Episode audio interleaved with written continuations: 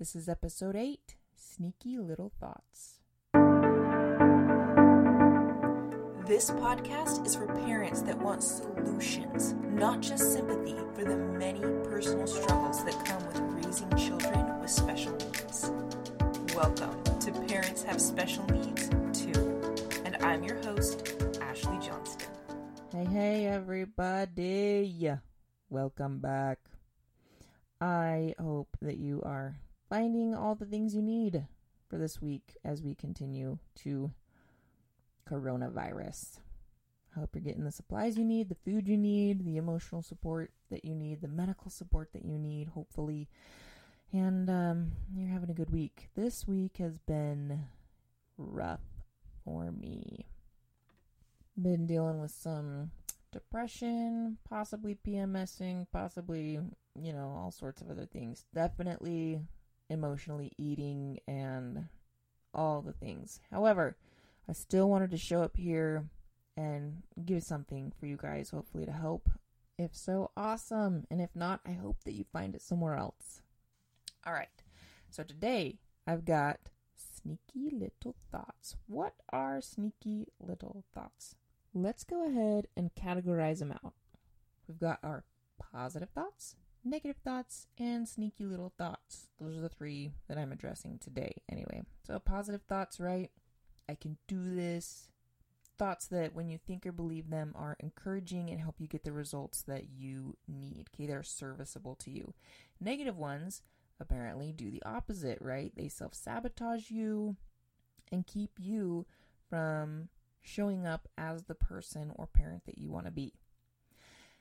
Now, sneaky little thoughts are thoughts that look and sound positive on the outside, but on the inside are negative because they result in self sabotage, not getting the results you want, not helping you show up as the parent that you want to be for yourself or for your child. Sorry, you don't parent yourself, but being the parent you want to be. You know what I mean. You know what I mean. So, yeah. So, I would consider these kinds of thoughts wolves in sheep's clothing. Okay? Because they could sound beautiful, nice, generous, righteous, even, but they they aren't because of the outcome that they provide and they they don't come from the source of good they come from the source of bad all right.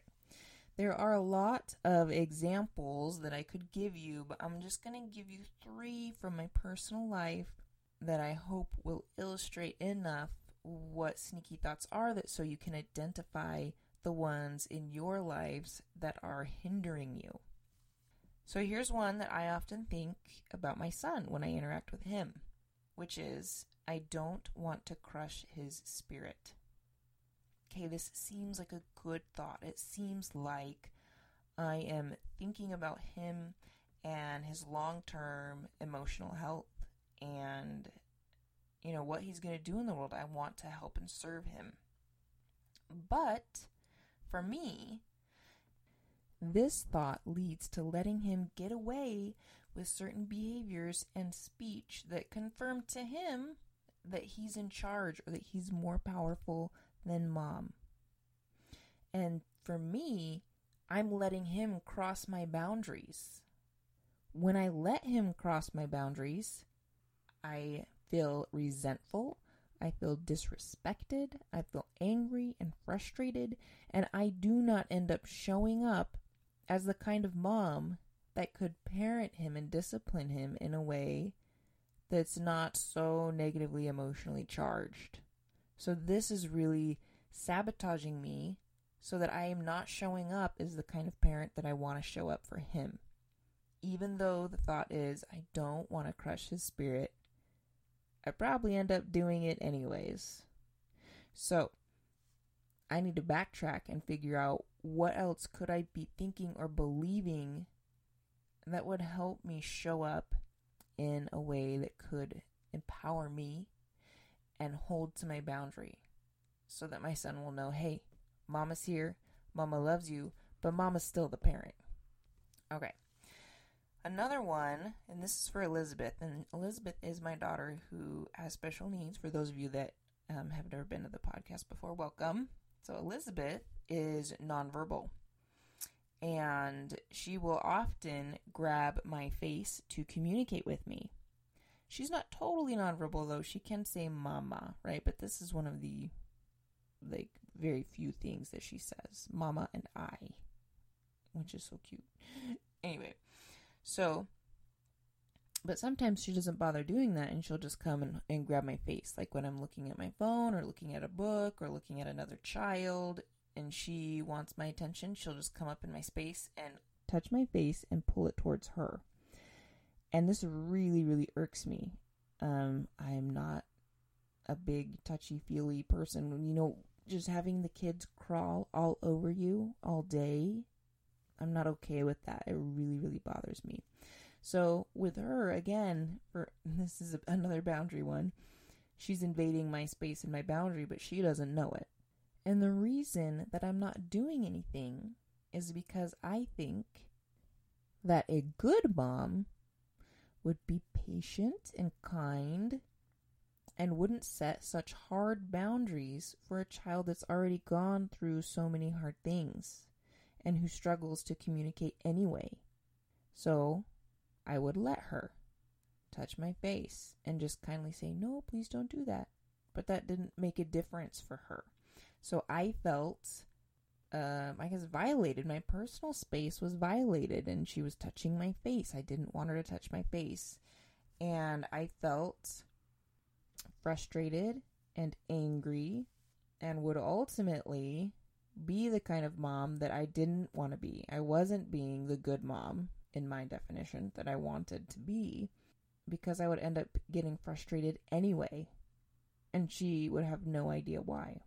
So, although this thought sounded kind and generous, it was not helping us to communicate any better or have a good relationship. All right, last one. I am not qualified to do this. And by do this, I mean be the parent of a child that has special needs to take care of her.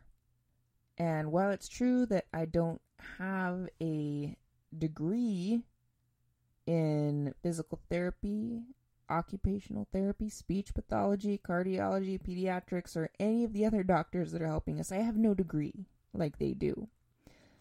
But I have been with Elizabeth on a daily basis since the day she was born.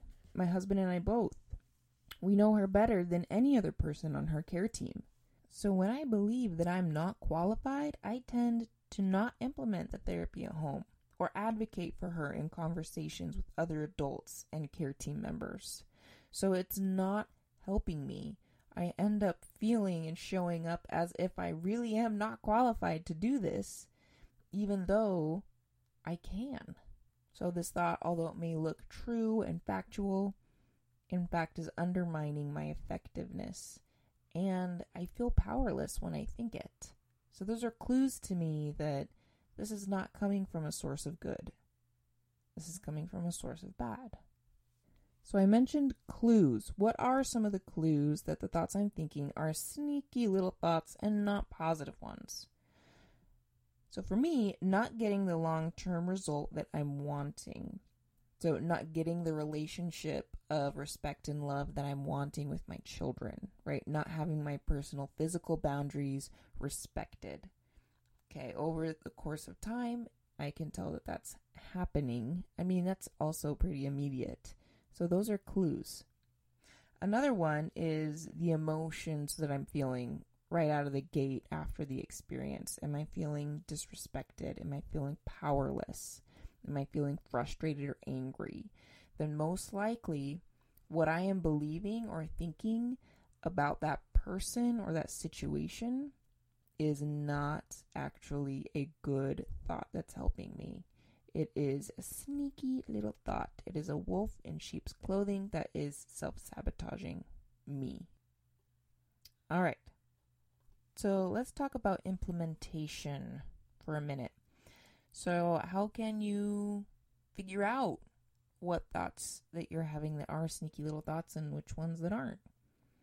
And the biggest thing is to become aware, right? Step out of the situation for a minute and be the observer of yourself. I often really like to do this with pen and paper, but you can do it through talking it out with someone else. You can do it through talking to and recording yourself on your um, app on your phone. There's a lot of ways, or just stepping out of the situation and trying to be aware of what's going on as if you weren't in it, right? You're a third party observer. Awareness really, really is key of what's going on. How are you feeling about it, and what results are you getting in your life?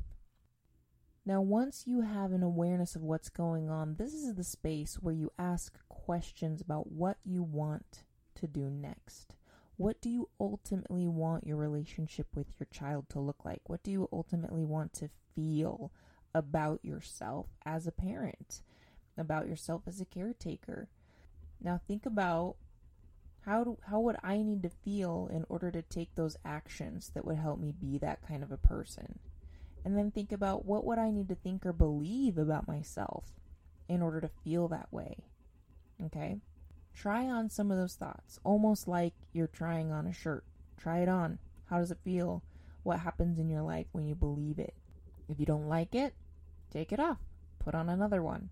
Go through this process several different times and see what happens in your life and see if it's getting you what you want. You definitely want to choose true positive thoughts and not sneaky little thoughts that are just trying to fake you out. Okay? You Got to be onto yourself, got to be onto your brain. You're smart, you're a problem solver, and you can definitely figure this out. All right, all you lovely people out there. I hope that that was helpful in some form to help you get to the place that you are hoping to get with this entire journey of raising children that have special needs. I have found learning about and, and being aware of sneaky little thoughts to be really helpful not only with my um, with Elizabeth, but in a lot of different aspects of my life, and I hope you do too. All right, keep on keeping on, y'all. Thanks for joining me today. I'll be back next Friday with another podcast. Make sure to subscribe so that you never miss an episode. Take care.